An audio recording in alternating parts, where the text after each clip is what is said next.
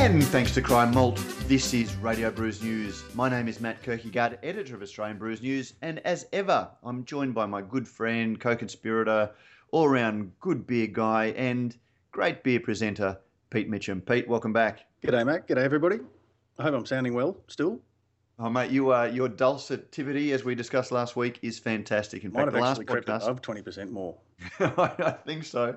I think so. Uh, and uh, yeah, listening to the last podcast, we recorded the interview when you were on your old microphone, and the uh, the intro when you're on the new microphone, and the sound. I- I, think it's it's well above twenty. We're talking of uh, quantum uh, dulcitivity. That, that'll shit. go down in history as our um, as our crossover uh, episode of Radio Brews News because it, it was the old morphing into into a new.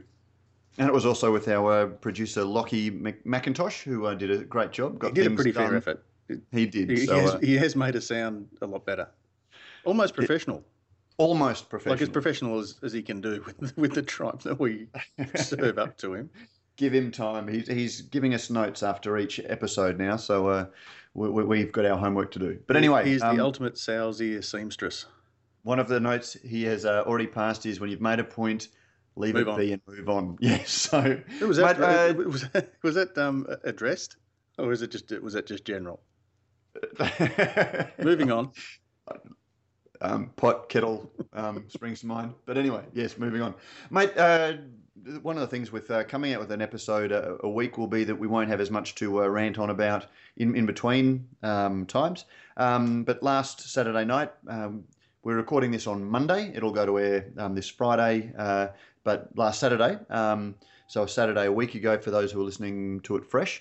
Um, Brews Vegas launched with a great party at um, Wandering Cooks in Brisbane.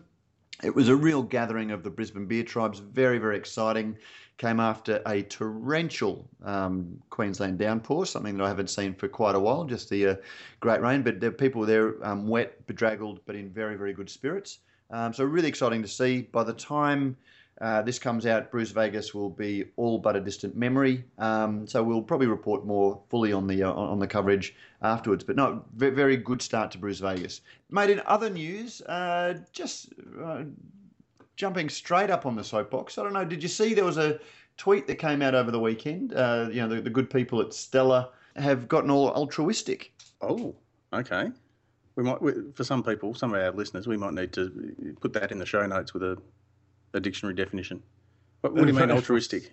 Altruistic. They, they've they, they've uh, opened their wallet. They want to give away, uh, you know, 1.2 million US dollars um, because in parts of the world people are find it very hard to get water. Um, and uh, according to Stella, um, 750 million people around the world live without access to clean water. This crisis disproportionately affects women who can walk 200 million hours a day collecting water for their families. 200 million hours a day. Well, if you added all- all of the people who are maybe walking an hour or two. Oh, so it. it's not one.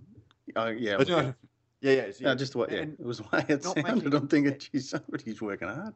not making But that's light between them all. yeah, yeah, absolutely. Not making light at all um, of uh, what the the background of the campaign is. It's a very, very uh, you know important issue um, for the world to confront. Um, Stella Artois' particular way of dealing with it is if you buy a heavily branded uh, chalice, um, something that you know, and there's a photo on the website. We might even uh, copy that and post it to, in, in in the show notes. There is a engraved, gold bedecked, very ornate, uh, heavily branded Stella uh, Artois chalice. And if you buy one chalice, uh, they will donate five um, years of clean water. Um, now, none of the people who will be benef- benefiting from that water will drink it from the glass, no doubt, but uh, us in the, the first world can buy the, the, the glass and Stella will then do the good thing. And they've also followed it up with a campaign where if you retweet their tweet saying how good they are, they will donate one year of uh, water um, to the campaign. Now, again, it's it's one of those situations, Prof. I always feel like um, I've got a gun at my head. I feel a little bit like when you, you know, um, what's the, the term for when you turn up at the traffic lights and you get, um, it's not mugged, but it's charity mugged um, at the traffic lights and you're almost shamed into donating at the traffic lights. You know, it, it's a fantastic cause um, and it's very easy to retweet. But ultimately, none of this has anything to do oh, sorry, this has more to do with Stella getting its name out there than it does for any campaign. Um, and you, you, you've written about similar campaigns. Uh, VB's got its a Glass campaign where a dollar of every carton of VB that's bought around Anzac Day gets donated to, to veterans. Another fantastic cause, one that you do not need any incentive to um, you know, donate to. Participate in, yep. Um, and, and you know, a dollar should be the very minimum you're giving. You know, you give till it hurts um, sort of campaign. Um, but you know, it, I've always taken the view that VB has spent millions and millions and millions of dollars uh, filming, scripting, you know, uh, and, and, they're beautifully shot, um, and they buy airtime for it.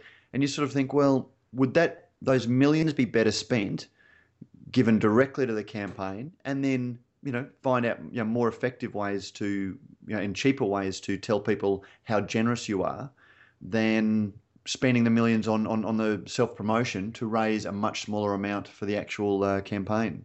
Is it just that if people think, well, you know, I donate to things anyway, but it would be nice to be able to kind of donate and have a beer at the same time? I don't know. Is this what they call slacktivism? You know, where all it takes is a retweet and you've I've done something good. I've changed the world. Yeah, and but the, the, problem here, particularly with the Stella one, for my mind, and you know, good good on them for getting involved and getting behind a very worthy cause. But the whole thing is presented around getting the Stella name out there. The, the name is out there, and you know the, the, the highly cynical part of me wonders whether, well, the you know the, the countries that are going to really benefit from this um, are places like India and Africa, um, which if you if you've been reading you know about the beer business recently, are also what the multinational brewing companies, the, the two continents that the multinational brewing companies see as the emerging beer drinking markets. So, India with a rising middle class, um, beer is uh, the, the, the, the, product that a lot of them are turning to. Um, so, you know, is, is this campaign primarily about the good that it does, or is it about creating brand awareness in a country that Stella is hoping to flog beer to? Um, you know, very, very quickly. And, you know, the, the, the campaign is also called Buy a Lady a Drink. Getting women to drink beer is another, uh, you know, white whale for, for the brewers. Um, you know, it, it, looks to me like they're really trying to kill a couple of marketing birds with one stone, create brand awareness and you know a, a feel good effect in Africa and India, much more and and with uh, amongst women much more than solve a, a, a world issue, particularly when, in the scheme of things, $1.2 million for Stella Artois, they would drop that on their PR, you know, on, on PR a month, I'd imagine. Yeah, and uh, look, I don't know a lot about advertising, but the lady featured in the ad, she doesn't look too impressed. Maybe, no. maybe he's, he's holding up a glass of water in a Stella, and maybe she's going, oh, I was hoping for some Stella.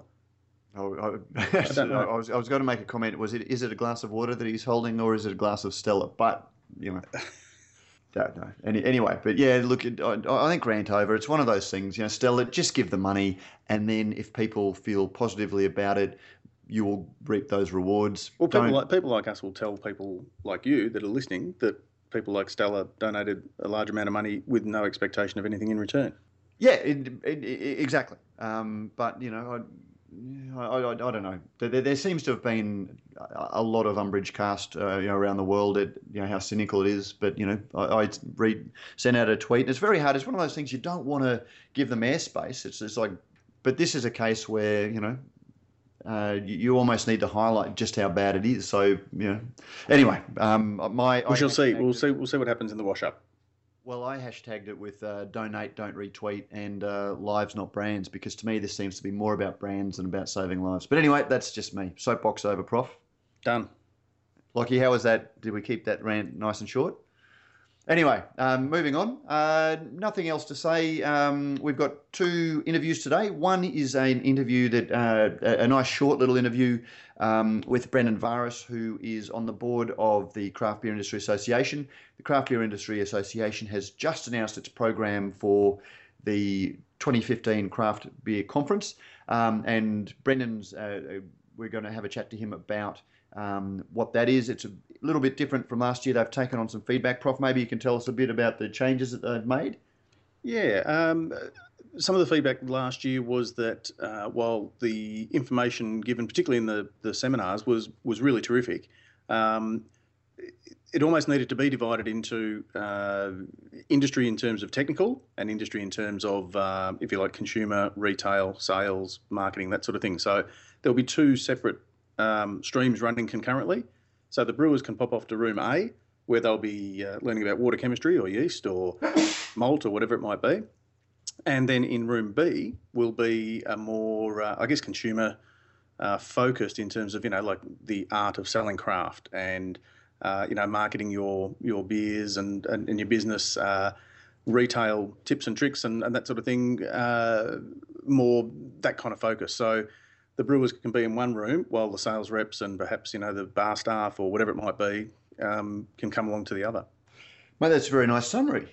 Thank you very much. So I'm, I'm not sure we need to get Brendan Varis on now, but oh, he'll sure. he'll say it much better than me.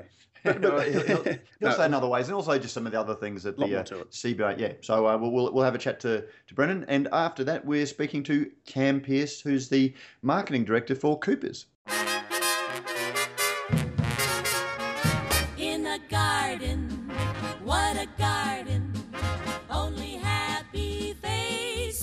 Welcome to the show, Brendan Varis. There's been a uh, an, another big week for one of your beers yeah, another another big week. We're what are we? Critics' Choice this week, and again, fortunate enough to get ticked off in the number one spot by the critics around the country, and that always makes the guys around the brewery puff their chest out a little bit and walk a little bit taller. So yeah, good.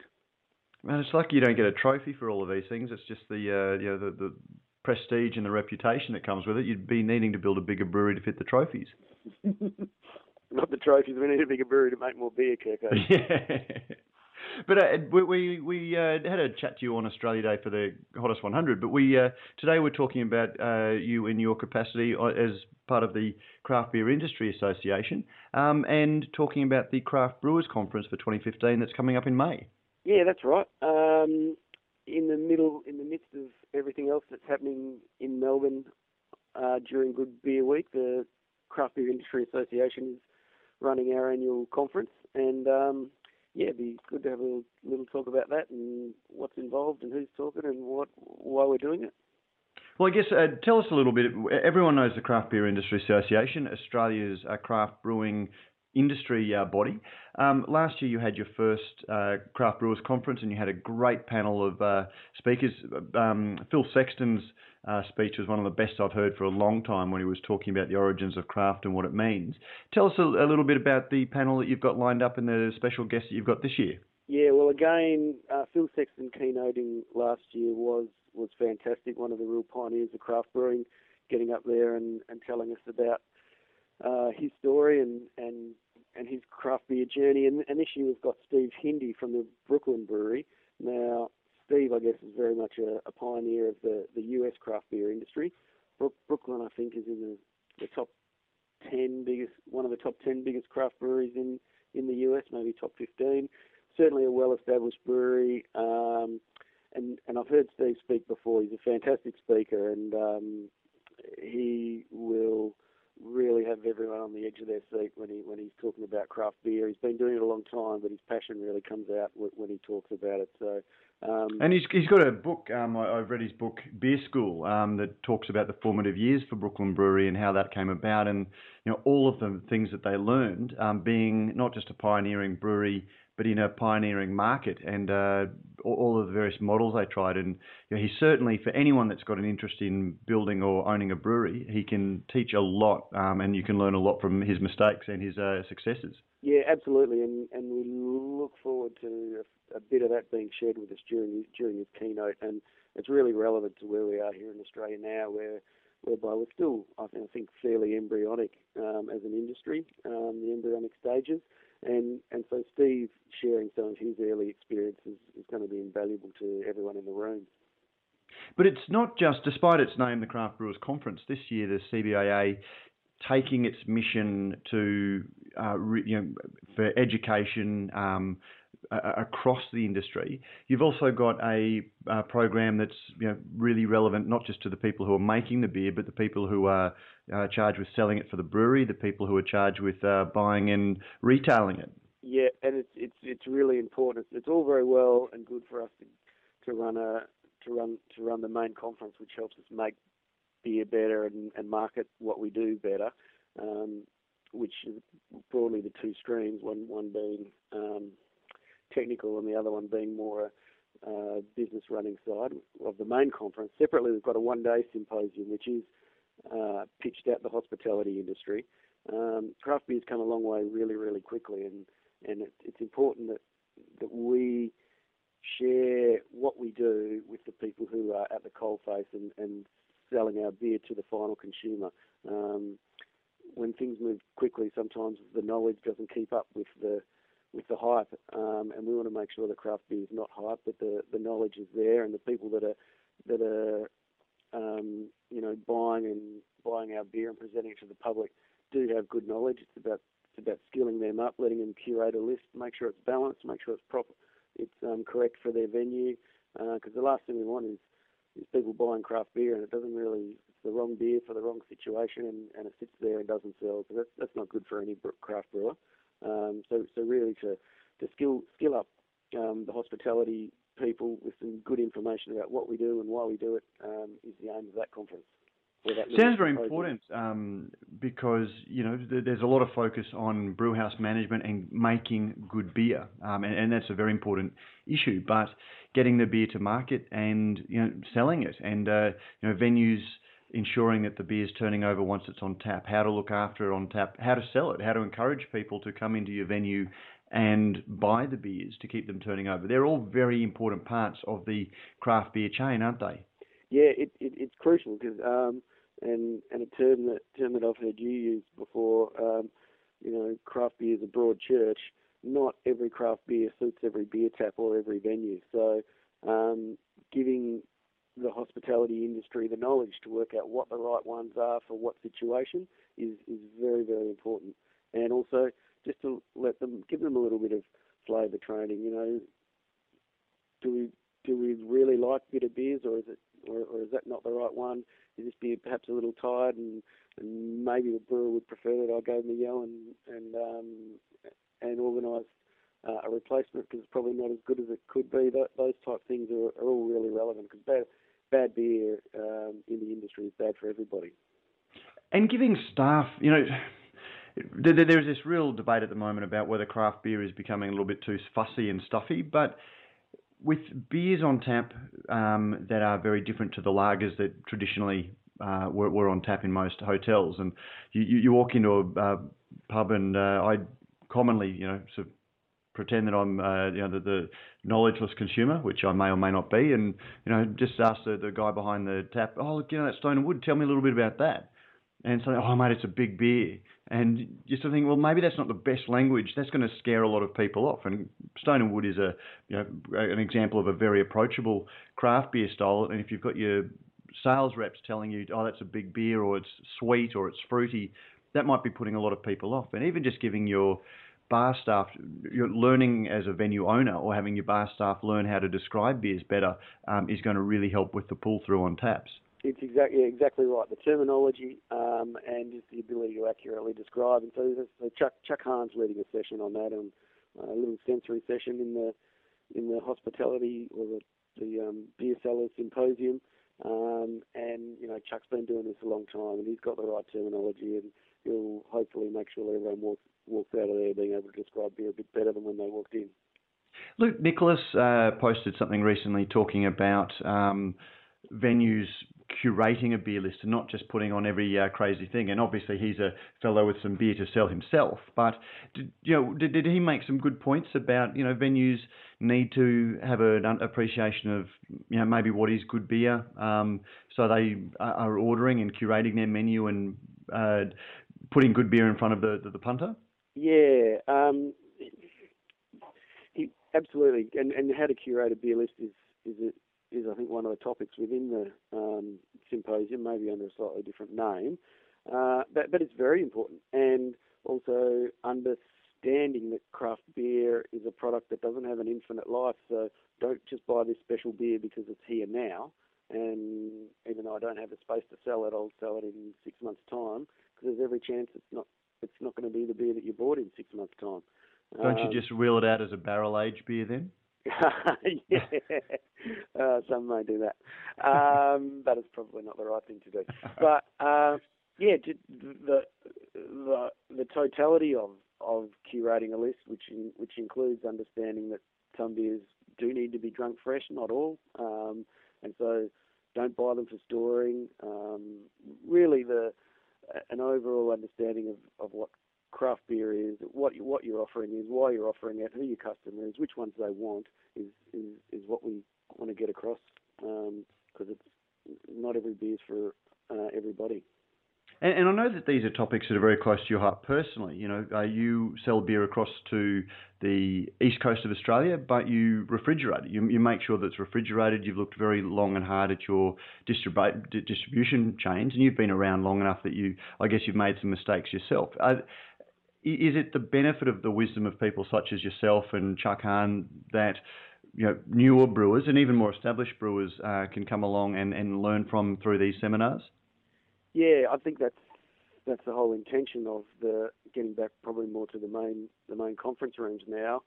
We've I mean we've been plugging away for a while um, over here at Feral, and for, for a long time it was it was a pilgrimage up to the US to their CBC for me to be able to um, get a bit of information back in the early days. Now with an industry as as, as there are you know some more mature breweries in it, um, to be able to share that with each other and to help each other improve what we do and the quality of our beer and the way we get it to market. Um, it's you know, really you know, the, the classic kind of altruistic part of the industry that we talk about. We say it's a great industry full of great blokes and um, we don't compete with each other.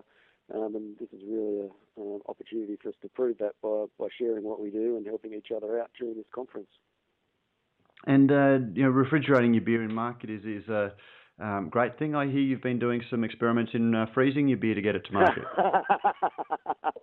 that was no experiment. So some, some, some, sometimes little mistakes happen. We did we did have a pallet of um, we did have a pallet of beer turn up there to Queensland that was frozen solid, and um, the hard part of that is we we also apart from freezing we also run on really um, tight uh, stock levels as well. Um, there's one thing keeping it cold, but there's no point having six months worth of beer in stock. So when you when you lose a lose a shipment to Queensland where we don't have a lot of stock on hand, it means means Queensland without it without beer for a, for a week or so while we replaced it. Just bef- before uh, Brews Vegas Bruce as well. Vegas. So, uh, yeah, terrible timing. mind you, there could have been beer lollipops. Yeah, well, I should have a should have a keg of Tusk arriving in a couple of days' time somewhere in Queensland. Very exciting. Well, Brendan, we'll uh, um, we might leave it at that for today. Keen to talk to you uh, some more about some of the uh, plans you've got for Feral very soon, so we'll get you back on the show. Um, people can go to australiancraftbeer.org.au and they'll see on the front page there a link to the Australian Craft Brewers Conference 2015. Also, if you're reading this on Australian Brewers News, there is a masthead ad, um, or there'll be ads on site taking you to the uh, Craft Brewers Conference where you can buy tickets or go to uh, Good Beer Week uh, website. And for Melbourne, you can buy tickets through there. Brendan Varis, thank you very much for joining us on Radio Brews News again. All the best for the conference, and uh, congratulations once again for all of the success you've had so far this year for Feral. Thanks, Kirko. Always good to talk to you, mate. Okay, Prof, that was Brendan Varis. Um, look, uh, he's a man who needs no real introduction. Um, great to hear. And uh, yeah, look, can we, can we just also point out that Critics' Choice uh, edition number five ebook this year uh, for the fourth year running Hop Hog number one? Number one, yes. So number one, uh, hottest 100, hottest 100, uh, and, and number one. Choice. So can can can we just get on with it and say it's Australia's best beer? Oh, that's that's very subjective, but yes.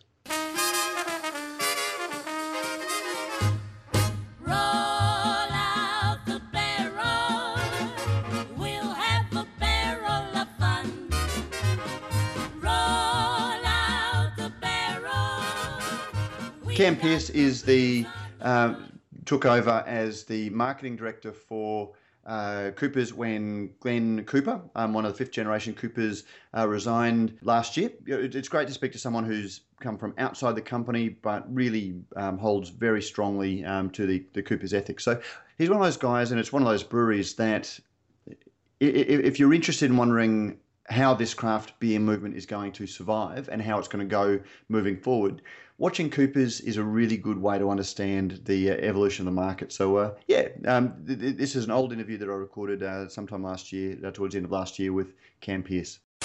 Now, Cam, I've been writing about Coopers for a long time now, and I've managed to speak to most of the Coopers family, but this is the first time that we've met. Uh, maybe you can tell us a little bit about yourself and your background. You've uh, got a very extensive uh, business and marketing history outside of the Coopers Brewery. Maybe you can tell us a little bit about uh, your experience. Yeah, sure, man. Look, I think, uh, I mean, uh, my sort of connection with the uh, brewing business uh, started at a very young age because my um, father and my father-in-law, Maxwell Cooper, uh, both uh, did their training at Adelaide University in chemistry. So uh, Dad went into South Australian Brewing Company uh, as head brewer, and Maxwell obviously went into Coopers. So uh, my uh, uni days were, the holidays were spent at South Australian Brewing Company, um, picking lows for dispatch. Um, and uh, was there so, any conflict between the two of you? Well, look, in those early days, it was uh, you know I was in my twenties and what have you. So the families had a long connection. Um, you know, my my grandfather uh, made biscuits, Menz biscuits, and he and uh, my wife's grandfather, uh, Ray, um, would have a beer after work periodically. So there's been a family connection um, um, going back a while, so it was probably um, not, un, not unusual that uh, I ended up uh, marrying Robin. So, um, but really, I didn't get directly involved in Coopers uh, until Maxwell retired from the board. Um, so I took over his uh, position on the board, and uh, prior to that, I actually started my career in sales and marketing with um, Shell Company of Australia. So I, I did uh, um, sales roles in um, Adelaide, uh, Melbourne, and also um, had a stint up in uh, Port Moresby in Papua New Guinea, which was both um, uh, retail service station and commercial marketing. So uh, and then came back to Adelaide, and then I had uh, 10 years at uh, CEO at uh, Meals on Wheels in South Australia, which is a, a non profit um, organisation that uh, provided uh, meals and contact for primarily older people that were at home to help them stay at home. And so you were on the board, and then when Glenn. so I, was, I, I, went on the board in 2002, and then when I um, left Meals on Wheels, I went full time at Coopers. Um, that was about four years ago and started off in business development. Um, and then uh, Glenn took over looking after premium beverages, and I looked after uh, um, SANT sales and Cooper's marketing. And then following uh, Glenn's uh, retirement in um, July this year, I now look after sales and marketing for uh, both Coopers and our subsidiary company, Premium Beverages, that distributes our products outside SANT. So it's been a bit of a whirlwind um, uh, uh, sort of uh, tour since I uh, started full time, but one that's been absolutely enjoyable and. Uh, uh, because I've had such a long association with the family, it's um, you know, a great joy and privilege to be part of the day to day. And you joined the board at a very uh, interesting time in, in, the Coopers' history. Uh, they only started premium beverages in 2002, around the time you joined. That's right. Very soon after, there was the takeover battle with Lion. Um, you've seen uh, record growth uh, for the Coopers uh, brewery itself. Um, this year, surpassing 80 million litres, yeah. um, or forecast to surpass 80 million litres. Um, how, how was it uh, through the through the early 2000s. Uh, Look, I, think as you said, the uh, the company's been enjoying um, uh, tremendous growth through, through, a lot of hard work, obviously. But uh, I think we've had just under 10% compound annual growth for the last uh, 21 years. So that's a great credit to everybody involved, and certainly that's accelerated um, since um, premium beverages came on the scene. We've had uh, you know significant growth outside SANT as people have started to come to appreciate, especially our ales, Cooper's Original Pale Ale, and our sparkling ale um, mild and dark ale as well. So uh, we've had great growth through there, and indeed we're still growing. Um, we're putting on more staff um, in premium beverages to help meet demand. So there's still a lot of organic uh, growth uh, available to us, I think, uh, especially uh, in the eastern states, and also we're getting growth out of Western Australia. So, so that's a good story, and um, and that's also been reflected in our uh, capital investment. So uh, since moving to Regency Park in Adelaide from our uh, Leabrook, uh, small Leabrook brewery that had been there for some 80 or so years or more than that. Um, you know, we've been putting in more fermenting um, vessels. Uh, we've increased the uh, um, the brew house. uh, with a, an additional mash tun. and there's been uh, further growth and development in the bottling line. So we've uh, put in a second bottling line in December last year and associated uh, developments of the lager cellar.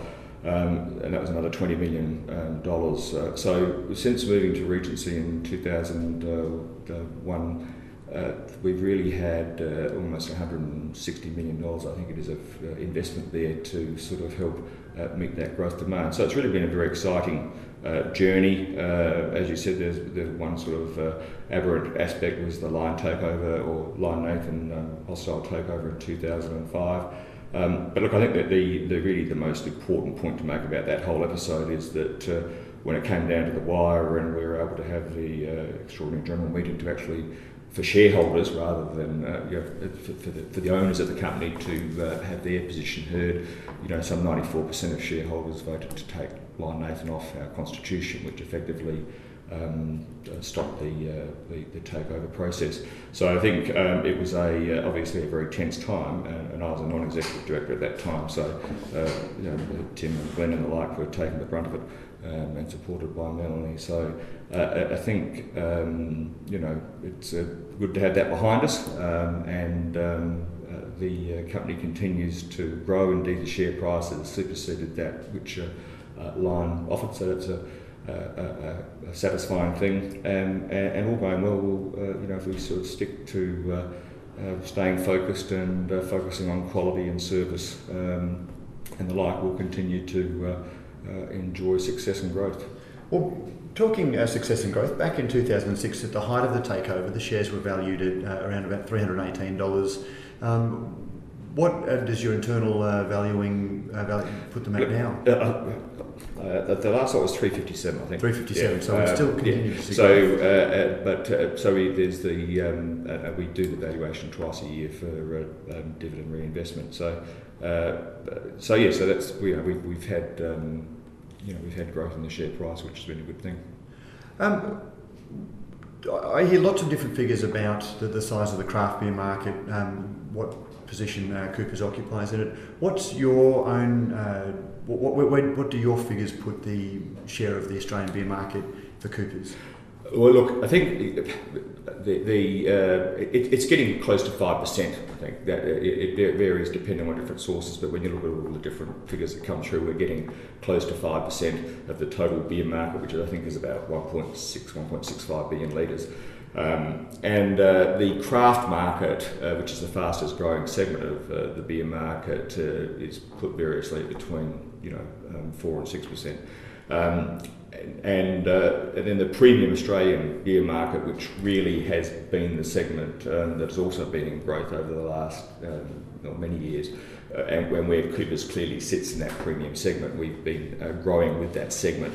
Um, so, and, and as I said, now we're seeing um, craft beer, um, you know, almost explode really. Uh, and I think, you know, clearly um, Coopers uh, fits in well within that craft segment. I mean, I think it would be fair to say that we're not just a craft brewer, we're more than craft, but clearly we've got um, tremendous craft credentials. Um, I always like to balance. range. Yes, right. I, I, I, always like to well, I always like to balance figures like that. You know, so Cooper's offer uh, you know, occupies four and a half to five percent, and I think Corona itself, which isn't even available on tap, is about four and a half percent. That's so right. I always yes, like to yes. give that a bit of perspective. But it's interesting to hear you say that um, you know, it's, it's, always very hard to uh, pigeonhole Coopers uh, for a long time before there was a craft segment, and the craft segment in Australia really only uh, has originated since probably Little Creatures in 99 2000. Before then, there was premium or mainstream, um, and Coopers was always clearly a premium beer. Mm. But do you see Coopers as being a craft brewery or a premium brewery, or is it does it really matter to Coopers at all where it sits? Well, I suppose if you look at something like uh, sparkling ale, uh, which we've had going for 152 years, you could argue that that's very much the granddaddy of craft beer. I, I think, you know, as I said, we're we're not a, I mean, we're not like a um, sort of a, a, small micro brewery, craft brewery that makes their own products and, and sort of has a local distribution, which is you know, again a great a great thing in our, our beer landscape. Um, and, and, clearly, we've got large production facilities that uh, um, enable us to be very, very consistent and make uh, you know high quality products. So, uh, and clearly, you know, when when one talks about craft, uh, it does mean so many different things to different people. It's not a nice homogeneous um, category. You've got sort of um, premium craft. Um, uh, with people like us, where we've got our Thomas Cooper selection, where we've got uh, Celebration Ale, and more recently we released Artisan Reserve, uh, un, an um, pasteurised uh, lager beer uh, in that section. Um, uh, you've got the big boys with their um, uh, craft offerings, uh, and you've got some international stuff that comes through, and you've got very local brewers making, um, you know, almost single batch offerings as well. So it's quite a diverse area within that um, craft segment. Um, and I think by and large that's a good thing because it creates um, interest uh, and uh, excitement around beer, um, and you know, especially from our point of view, it uh, introduces people to um, uh, you know the ale styles, which we obviously specialise in. I mean, you know, ninety percent of uh, beer um, globally, I think, is lagers, and I mean, be less than that in places like United Kingdom, but uh, certainly in Australia that's the case. So I think um, you know there's a great opportunity with the interesting craft for people to engage with um, our product offering, especially on the ales. I mean, having said that, we've also got a very good you know lager range as well, and we've been uh, uh, making lagers for a number of years, and um, and more recently through premium beverages, that's uh, that uh, lager offering's been um, supported by our partner brands like um, Sapporo, uh, Carlsberg, and Kronenbourg. So and uh, Mythos for that matter as well. So we've got a you know probably the most um, diverse and um, complementary portfolio we've had in our company's history.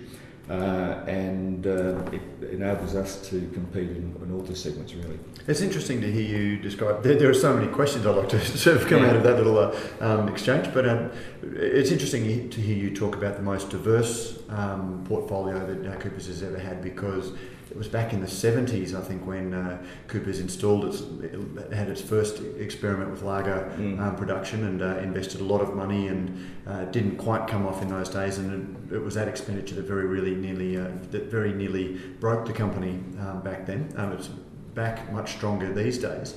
Um, but there have been several attempts at a, a lager, and it was, I, I, guess, fair to say that once Cooper's Clear hit the market in 2010, mm. from memory, yep. um, that you finally found a, a market niche um, for one of your lager products, and yes. you've now added a, a range of international uh, yes. uh, products. Mm. How important is a healthy lager portfolio um, to the ongoing fortunes of Cooper? Coopers? Uh, look, I, think um, uh, for uh, engagement with the trade, um, I mean, having a, uh, a, a solid portfolio um, is really important. Um, so, uh, as a, clear is a good example in that uh, dry low carb market, which uh, we went into, and that's been successful and continues uh, to do well, um, meeting a, a, clear niche. Um, and uh, you know, we've still got our lager there and our light. Uh, and um, having Carlsberg as an international um, lager um, clearly fills a spot there, as does Sapporo with our Japanese beer and, and Kronenbourg, which is also a, Carlsberg product with their uh, Kronenbourg 1664 and, and, the, and the Blanc, which is a recently uh, introduced beer as well, uh, a wheat beer, which is a, a very fruity style. Um, and Mythos there having that sort of a Hellenic Greek beer. So and I think having that portfolio. So the ones we brew, we, we brew uh, uh, Carlsberg um, in the bottles and also uh, in the 500 ml cans and uh, Sapporo and obviously in, in kegs. Uh, and at the moment we, uh, we're bringing in um, 1664 and Blanc and Mythos um, and then distributing accordingly. So I think it's good to have that portfolio. Um, you know, our ale range is still the um, you know over seventy percent of, uh, of the volume and sales, and within that, um, Cooper's original pale ale is still you know half of the total volume. So that, that's still critical to us. Um, but if we look at that Rondell range of um, Cooper's original pale ale, sparkling ale, mild ale, dark ale uh, and uh, stout. Um, that's a really solid um, sort of ale portfolio that we have in the, in the sort of that the round Rondell um, label. And then we've got vintage ale that we produce uh, each year, which is a lot of fun um, and very popular. And that's a limited uh, release. You know, we sort of make it in first of, beginning of July and.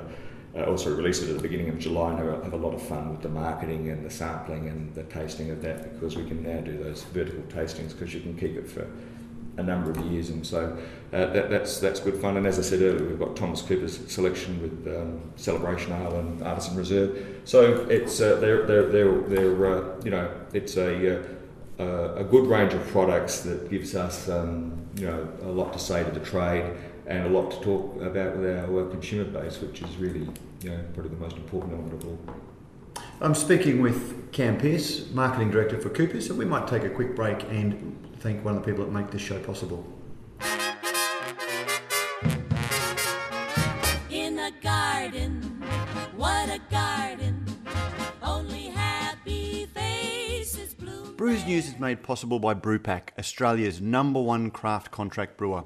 With over 100 craft beers and ciders on the roster and counting, Brewpack specialises in offering growing craft breweries a home for their packaged and keg beer, no matter how crafty. Serious about handmade beers, and with an open door policy, Brewpack's brewers love having passionate, hands on partners in the brewery.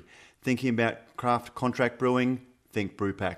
And uh, yes, we thank Brewpack for not only making a whole lot of great craft beers possible, but also for making this podcast possible.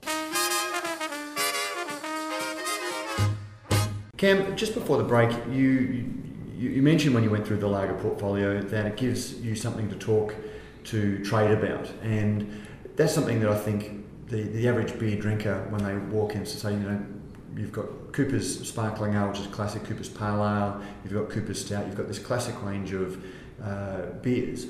Um, isn't it incongruous that Cooper's brings out a uh, low carb lager, and isn't it incongruous that they bring out a uh, international premium? But one of the things that drives that for a business like Cooper's is, as you said, very much the trade. When you go along to a hotelier to say take our ales or uh, take take this portfolio of beers, they would rather have a bit of a one-stop shop from a, a brewery, wouldn't they? Well, look, I think uh, the the uh, I think um, yeah, one-stop shop's one thing. I think from our point of view, um, we, we, always um, you know we, we going down the path of sort of exclusive supply is something that you know, we, we seem to find out doesn't satisfy people in the trade if, if they take an exclusive uh, position. Um, so I think they'll all, you know, we want to offer consumers, um, you know, what they want.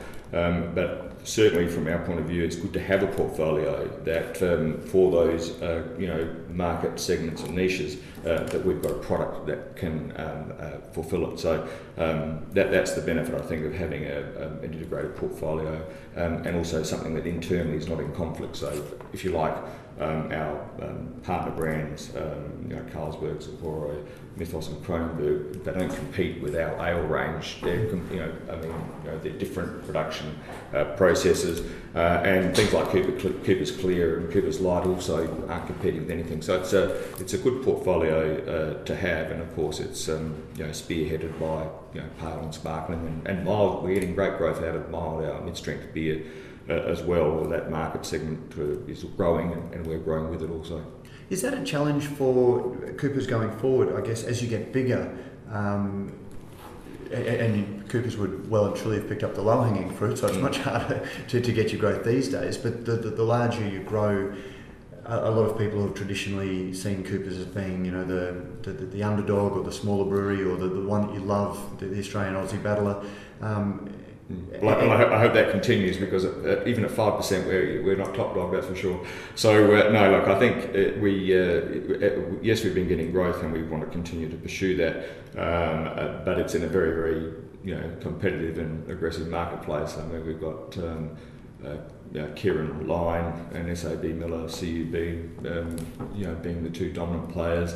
Um, you know, retail concentration and uh, the craft segment growing underneath. So the market is as competitive as ever, and the category is in decline, especially off premise. So uh, on premise, I should say. Um, so uh, there, there's no shortage uh, of challenges. I think the, the things that define how I would say define uh, Coopers in terms of um, that we people won't um, change their overarching uh, view of us is because we are still independent uh, and family owned, and it is those sort of values and, uh, um, and attributes of the company really are quite eternal and don't change. Um, so we're in, you know, uh, Tim's uh, and Melanie Cooper, the fifth generation Coopers. Uh, uh, Rachel, Glenn's daughters come in at sixth generation. So the, the, there's a continuity, I think, going through that, and that is something that does resonate uh, because we're more than a brand, we're a family, and I think uh, um, that resonates at a consumer level. So I think so long as that reality is in place and that connection's in place, um, you know, we'll be well placed. From an outsider I guess I'll uh, make a statement and uh, get you to comment on it. But I do watch from the other two big brewers the churn of staff and the number of people that may be coming from Procter and Gamble marketing and spend some time at uh, to the brewery and then move on, and you get a sense that they don't live the product um, whilst they, they they talk about it, and uh, the constant turnover affects corporate memory. In mm. The CUB recently, uh, something that I was very closely uh, chasing was the Crown Lager story, where they mm. told a story about Crown Lager that ended up being marketers self-referencing their own marketing without mm. any uh, start point to the to, to primary research. I don't see that sort of thing uh, happening in Coopers because there is that constant family connection uh, and what, what is often called corporate memory these days. And yeah. How important is corporate memory to the um, consistency within the, the, the, the business development? I think corporate memory is important. Um, it is important, and I think uh, I think you're right. A, a lot of uh, multinationals it tend, tends to get lost because of, of changes and the like. Um, and clearly, in our case, you know, I mean, uh, Tim sort of goes back 20 plus years, 20, uh, and then Bill, his father. So you have these connections. So as decisions get made, uh, I think the dynamics at the time or what was driving them um, re- remain in place. So. Uh, and, and, known about. So I think that, does that, that does provide uh, continuity and stability, um, and, and, also a certain perhaps you know, caution about um, you know uh, flip flopping with fads and things like that. Uh, not not um, not, not saying that uh, you don't change or respond by any means, but uh, I think it does give you a, a strong keel um, to um, sort of sail your yacht by, so to speak. I don't think I've ever spoken to uh, Dr. Tim Cooper um, without him using the expression at least once stick to your knitting, yeah. which sounds like what you're saying there, but as well obviously responding and Correct, to, to, yeah. various trends. Yeah, yes, I mean you don't want to be stuck in the mud, but uh, uh, equally you don't want to be swayed by just you know temporal things. And I guess uh, uh, this is possibly more of a question for a brewer um, such as uh, Tim Cooper, but uh, long before I became interested in beer myself, as opposed to just rather than just drinking it, um, you, you, would hear older uh, guys complain about Cooper's is changing, whereas it used to have a thick sediment at the bottom, it was thinner, it wasn't the same, and hearing it uh, change. When you speak to uh, Tim, for example, and he says that one of the most important changes in the quality of the beer has been the move from puncheons, um, the old wooden puncheons that used to overflow and um, I guess when you've got a brewery that is very traditionally based, it, it can be hard to sort of uh, walk that line between ensuring product quality and consistency and all the things that, on one hand, the market wants, and not being seen to either dumb it down or lose yeah. that in product integrity. Yes, I think. Look, I think Tim and the brewers, the brewing team, have done an outstanding job. Um, you know, on, ongoing, but certainly uh, maintaining our maintaining the traditional sort of uh, production method of ales, you know, the secondary uh, fermentation, the bottle conditioning, um, and the like, which uh, you know give it that you know, cloudy appearance with the uh, spent yeast and the like. Um, so we've been able to remain very true to the brewing tradition that Thomas Cooper originally set up, um, but we've also now been able to make that very consistent. Um, so that uh, because obviously with the you know, nat- natural conditioning and the like, uh, historically you may get more variation. So I think um, you know it's probably one of the great um, triumphs of our uh, brewers and production that we've been able to uh, maintain, if you like, the, the traditional uh, way that our ales have been made, uh, but trans- translate that into a modern brewery. As, as the brewery grows, how hard is it to continue that growth? Um, once upon a time, uh, I guess it's been a long time since Coopers has had to hand sell and you know bring in drinkers, drinkers one by one, the way that the you know very small brewers that are making 1200 litre batches do these days. um, going to beer festivals can uh, get their product out there. Um, Cooper's has been experimenting with a whole wide range of new platforms to engage its much larger market and in, in, in some ways they can be a little bit impersonal, whether it's the, the, the web um, channels. Uh, how hard is it to keep that family feel whilst engaging in? Uh, you've recently launched a new website. You've got the you had a um, Spotify uh, partnership uh, recently, so you're embracing the new uh, communication tools, but still trying to keep that family uh, strength. How hard is that as a marketing director? Oh, I think the I mean it's all about connecting with consumers. Uh, and making and making. I mean, so I would say for, for, our website's a good example where we really it's a community of people that we're engaged with. Um, uh, so it's not uh, it's not sort of a, a, hard sell. It's about bringing uh, people that want to be part of the Coopers community in, in, into the into the discussion um, uh, both for the uh, for the beer products and also I should say um, for the do-it-yourself brewers, the DIY um, homebrew element is also another uh, key part of the uh, the website. So I think um, you know that that sense of uh, consumers engaging um, with the brand and the family and what have you, keeping that real is important. I mean, obviously there are there are other very basic things around you know distribution and ranging that uh, enable it enable consumers to be able to actually access the beer, uh, and that's a, a, you know a, a, very very important um, aspect of the whole uh, sales and marketing effort as well. Those nuts and bolts things. Uh, and um, and from a Salesforce point of view, having people that are uh, passionate and uh, um, you know advocates of the Coopers and what we do is also equally important. So a, a strong um, sales and marketing force is key in that area as well. Uh, I think the you know the the um, digital uh, platforms will continue to grow, um, but again, it's about making sure that there's a, a realness about that as well, so that uh, you know people involved in that are are getting a real response rather than a um, you know a, a, pre a pre thought through thing that just comes out um, as a spiel.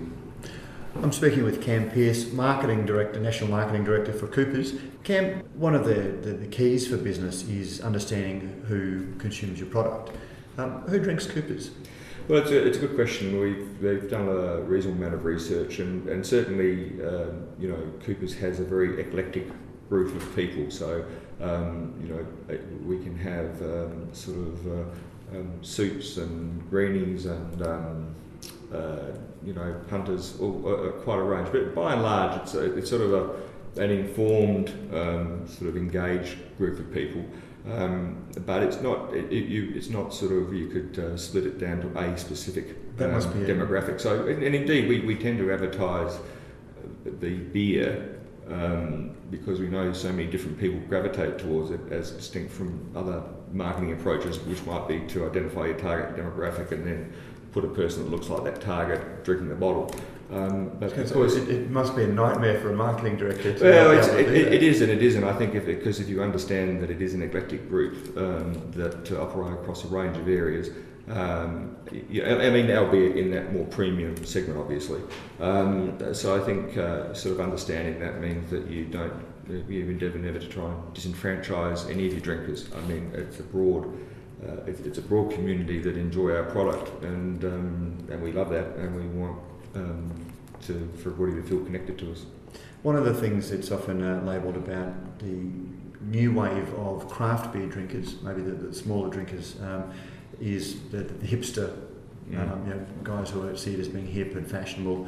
Um, that's benefited Coopers in the past. I recall uh, that you know, in, in, the 80s it was the young university students yeah. who were looking at something that their fathers weren't drinking because yes. in the 70s we'd seen the swing to lagers away from ales and then the next generation grew up wanting something different and uh, embraced Coopers.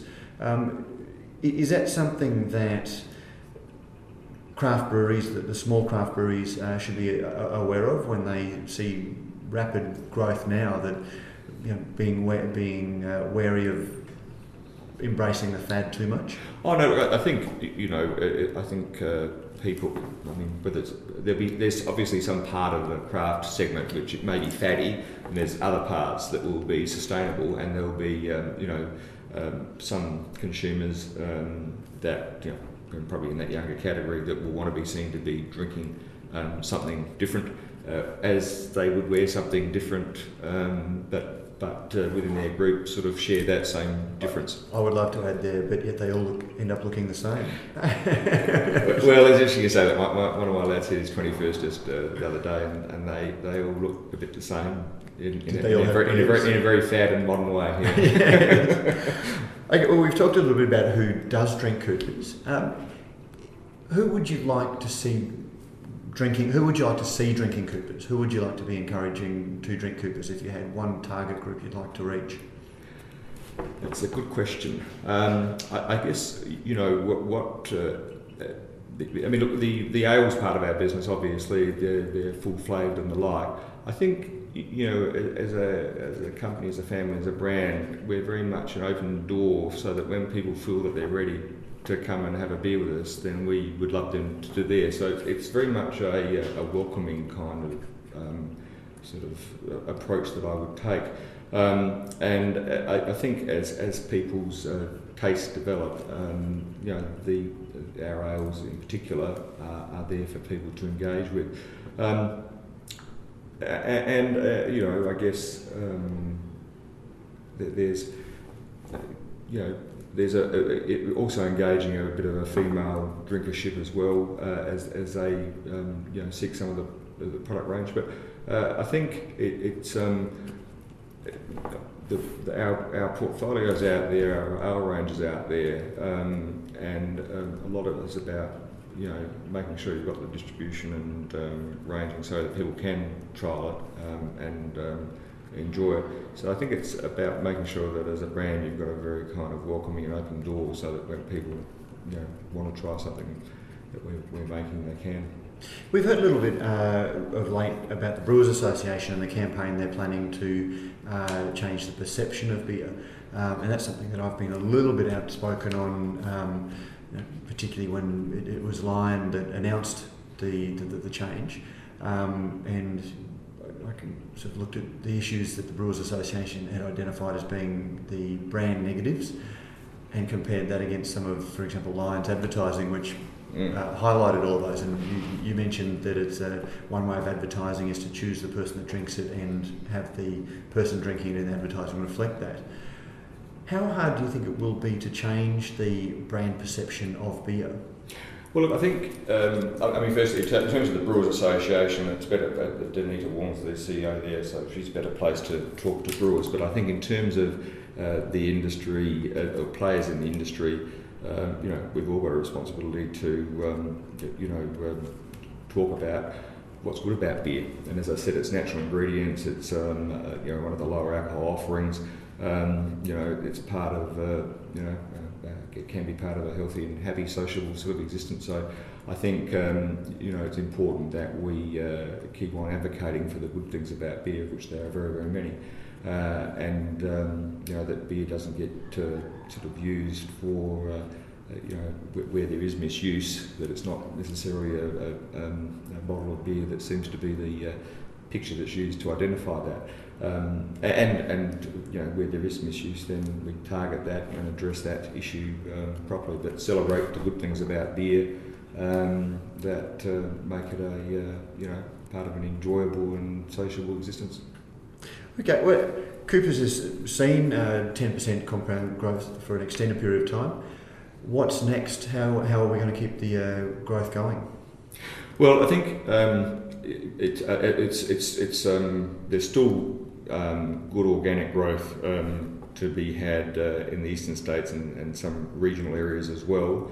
Um, you know, I think uh, over time, I mean, in terms of our uh, portfolio, my primary concern at the moment is to make sure the total portfolio works. So we've introduced, um, uh, you know, those partner brands.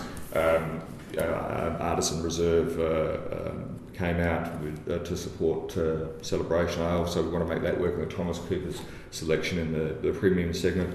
Uh, our dark ale um, has got a real niche um, and a, uh, a, good following, um, and uh, we uh, there's opportunity for that to continue to grow. I mentioned earlier our, our full flavoured mid strength um, uh, mild ale um, is growing with the segment, um, and that has got more uh, legs to run with it, and we're doing work there.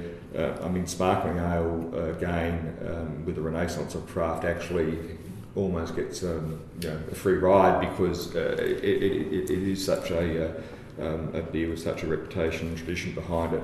And of course, Cooper's original ale we continue to uh, develop. So, and that's supported, as I said earlier, by the lager range. So a lot of it's about making you know making what we've got work well, um, and um, and not necessarily um, getting too hung up on you know another thing to throw into the mix. Uh, if anything, I, I, guess there'll be more. Um, activity going forward, and you're sort of seeing already across uh, in the market generally, uh, you know, around different pack offerings uh, and maybe in container sizes, but um, you know, see, seeing um, offerings beyond just the um, the carton. Um, of, uh, of, four six packs. So there'll be some uh, development in that area, I'm sure, as, as we start to see, and you know, uh, to try and get price points in the market and things like that. But in terms of our um, you know, product range, it's, it's really about uh, trying to make that work well for us because for we've got a big portfolio for a company that only has 5% of the market. And as you said earlier, uh, you know, uh, Corona's as big as we are and they've got one product and one marketing budget for one product. And we're trying to spread ourselves across quite a, a, a range. Um, although it's fair to say too that we're, we're a branded house, not a house of brands. Mm-hmm. We, have touched on a couple of times how markets change and, and evolve, and one of the uh, it was interesting that this year in the Australian International Beer Awards, no gold medal was awarded for the Australian ale, of which Coopers is probably the gold standard or the um, archetype uh, of it, and uh, one of the um, interpretations that was put on it by uh, the, the, head judge was the number of uh, Australian ales are starting to develop a much more aromatic hop character, um, such as the the um, Stone and Wood Pacific Ale or some of the beers, uh, you know, the, the Kosciuszko Ale, for example, where the aromatic properties of, of the hops are really coming through. Is that something that Coopers needs to be aware of? How uh, the, the, the classic Australian ale is going through an evolution driven by some of the broader trends? Uh, look, I, I, mean, yes, we have to be mindful of all those things. I mean, again, I, I was uh, when I was at Beervana at New Zealand um, last year. I mean, there's obviously there's a lot of hoppy um, uh, um, ales and beers uh, in New Zealand. Uh, so I think you know it, it's it's it's an area that's there. I think also too. Um, I mean, the over the heavily hopped um, you know, IPAs and the like I mean, they're not really a sessionable uh, beer, so they're, they're, there's something there for to sort of um, sample and taste, perhaps. But I, I think but even beers such as Kosciuszko or uh, Stone and Wood, which would probably be a little bit less mm. even than mm. the, the, classic Cooper's Pale. Yes.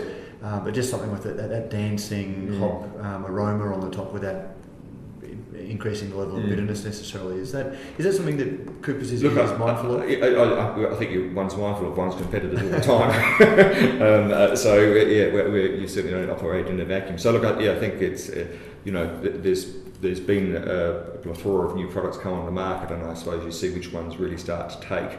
Um, and uh, but and um, you know if it's a, a kind of an ongoing uh, trend or whether it is um, you know more, more temporal um, and uh, yeah, keep an eye on it. But I guess you know we're still, um, notwithstanding all that, you know, our Cooper's Original Pale Ale and Sparkling Ale. I mean, they're, they're sort of still in growth, so it's also that matter of um, you know uh, you put another product on to meet that little niche as well. So I think um, yeah, keep a good eye on those things and, and see you know whether it's a transient or permanent. And you did mention uh, looking at pack formats. One of the things I've been watching uh, with uh, great interest is the uh, um, awareness of Dr. Tim's uh, pale ale in cans mm. um, has really uh, become a big thing. But pale ale in cans is nothing new to Coopers. You've been canning for the best part of a decade, I believe, mm. or even longer than a decade. Um, suddenly, craft beer has started to can and it's become a bit of a thing. Will we see a wider distribution for Dr. Tim's? Yeah, look, Dr. Tim's is already available outside SA, um, but it's tended to focus a bit more on the sort of what we were talking about earlier, those sort of crafty places that, that are looking for something a bit different. Mm-hmm. Uh, and I think part part of that, you know, craft um, evolution that's been going on um, has had a can focus because, um, you know, certainly from an import point of view, you, you don't have light strike and those sort of things are happening and, uh, and the like. So, uh, so yeah, so Dr. Tim's is now available and um, you know going well, and it's a, a, you know another good good one to have in the portfolio and works well and, and has its sort of place. Um, yeah. I guess it's a perfect format for uh, camping. Yeah, well, that's, out, out, outdoor boats and the like. Um, uh, same, same with mild ale. I mean, mild ale does well for that reason too. You know, 3.5% in a can and um, you know, out on the boat or camping or what have you, works well. Was Coopers a little bit slow to, to jump on the trend, do you think? Would you like to have seen it, or should they have been ahead of the market with, with, with cans? Trend? Cans, uh, beer and cans? Um, look, we've, yeah, we've had cans for, I mean, look, we've had cans for a, a while. I think um, the, the, history of the company is always around, you know, bottles and bottle fermentation and and the like. So even going to kegs was, was you know somewhat recent. Um, actually, maybe yeah. that, that's a very interesting uh, sort of sideline. A lot of people may not realise uh, that Coopers was one. It was only the 70s That's or right, 80s yeah. that, it was, that it was finally available on tap. Before yeah. then, uh, ever since the days of uh, Thomas Cooper, um, it was only ever a bottled beer. That's right, and, and indeed, in the early, very early days, it wasn't distributed through hotels. It was just you know, done on the back of a wagon. So it was only in the, uh, the early 1900s that it went into the hotels as well. So, uh, uh, so and, and, also with the um, you know, the the, uh, the can format with ales is a, a different um, you know, production or manufacturing requirement which is best left to Tim and Nick to uh, talk to you about when you have a go, have a shot with them on the radio. I, I, don't want to trip up on too much on manufacturing um, errors. I know that there's a lot of trick involved in uh, getting the beer in cans. So. Yeah, that's right. So uh, it's best, best that um, uh, Tim, Tim is chief brewer and uh, Nick Sternberg is operations, John Vanessa is in brewing that they they address those ones. But uh, I think, um, you know, I mean, the reality is we're in a position where we can produce beer in cans. As I said, we've done Carlsberg in the 500 format. Uh, we do lager and light, um, uh, clear in the 355 uh, mill can format.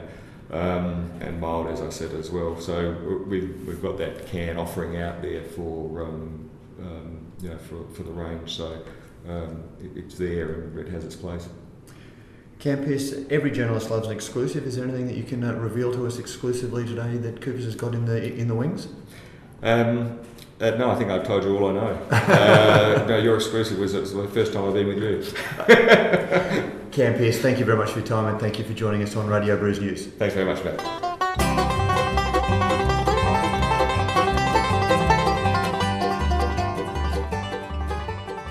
There we go, Prof. Hopefully, uh, we've given Lockie a nice tight show to pull together. Yeah, and I think the, to based on, on what Cam has just said, that we do also have a lot of listeners, I guess, who, whether they realise it or not, are influenced by marketing. They're, they're influenced by advertising and brand loyalty. And um, there's always an interesting debate about where Coopers sits uh, in the whole, you know, uh, craft beer landscape. Is it is it craft? Is it too big to be craft? Is it do they brew too many, you know, mainstream style beers to be craft? And uh, you know, oh, they've been around so long they can't be craft. Um, I think what Cam's given us uh, for our listeners will help to just kind of, I guess, uh, put a few pieces of the puzzle into place. Yeah, exactly. So you know, don't forget, listeners, if you if, if there is anyone that you want to speak to, um, or, or you want to hear us speak to, please uh, shoot in an email. Um, you can get Pete and I on Twitter. Um, I'm Good Beer Matt. Pete is Beer Blokes. You can find us on Facebook. You can leave comments in the comments section uh, of, of, each episode.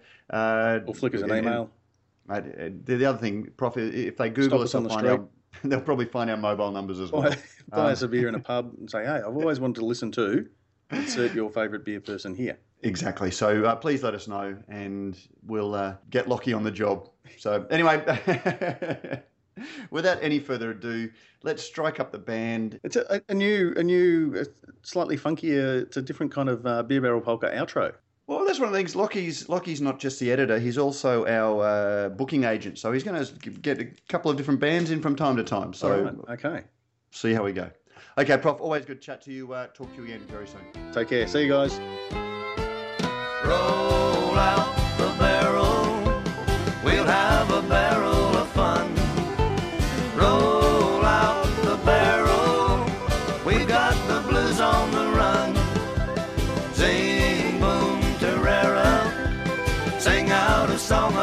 cheer. Now's the time to roll the barrel, all the gang's all here. And we're out.